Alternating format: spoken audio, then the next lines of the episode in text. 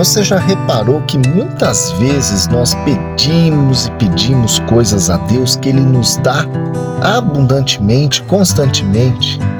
Pedimos a Sua bênção, mas Deus sempre nos abençoa.